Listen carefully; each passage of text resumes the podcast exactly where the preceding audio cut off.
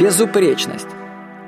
Алексей Ксензюк в книге «По ту сторону сновидения» пишет: «Подлинная безупречность стремится к нарушению психоэмоциональных стереотипов. Если человек достиг безупречности, его естественное желание, везде где это возможно, уходить от набивших оскомину реакций». Карлос Кастанеда на этот счет в книге «Огонь изнутри» пишет: «Дон Хуан объяснил, что и в этом случае новым видящим пришлось вносить ясность. Они обнаружили, что в зачет идет только одно – безупречность, то есть освобожденная энергия».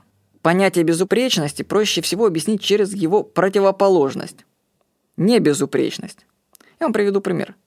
Каждый раз, испытывая эмоцию как реакция на что-то, мы не безупречны.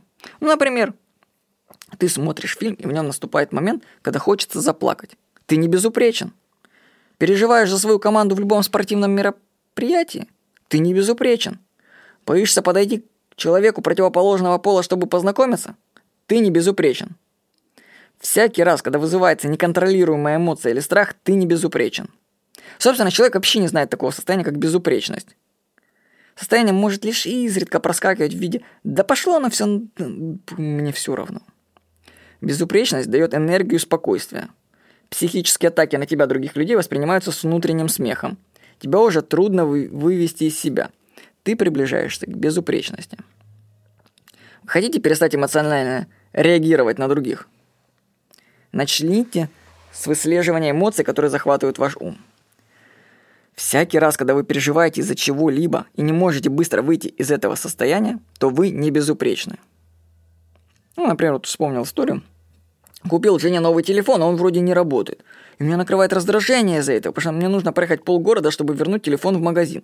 Разбираться, тратить время. Эмоция берет верх надо мной.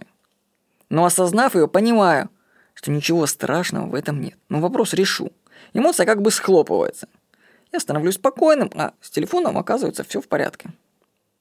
Или вот отзывают лицензию Банка Западной, в котором был мой вклад на полмиллиона. А мне, скажу же, все равно. Эмоций нет. Я понимаю, что вклад застрахован, мне его вернут.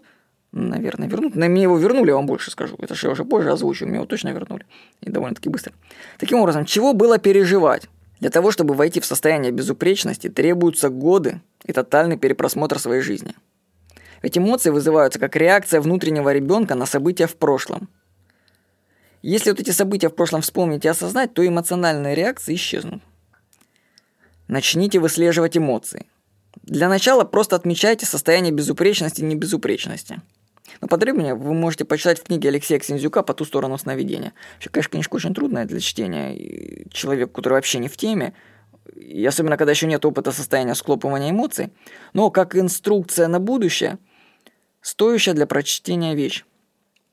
Но еще раз скажу. Небезупречность – это когда вы испытываете эмоции неконтролируемые. Самый простой пример – это когда вы испытываете эмоцию во время просмотра фильма. Или когда вы переживаете за какую-нибудь футбольную там свою команду. Я понимаю, что это и как бы кажется, что это естественное состояние. Нет, можно смотреть прекрасный фильм и не испытывать ровным счетом ничего. И можно перестать там следить за теми спортивными событиями. Ну, гоняют они мяч, ну что тебе с толку, что в твоей жизни от этого изменится? Это не значит, что ты выключаешь эмоции. Ты можешь их испытывать, когда ты этого хочешь, а никогда не запускаются извне. Это и будет безупречность. Будьте безупречны. С вами был Владимир Никонов.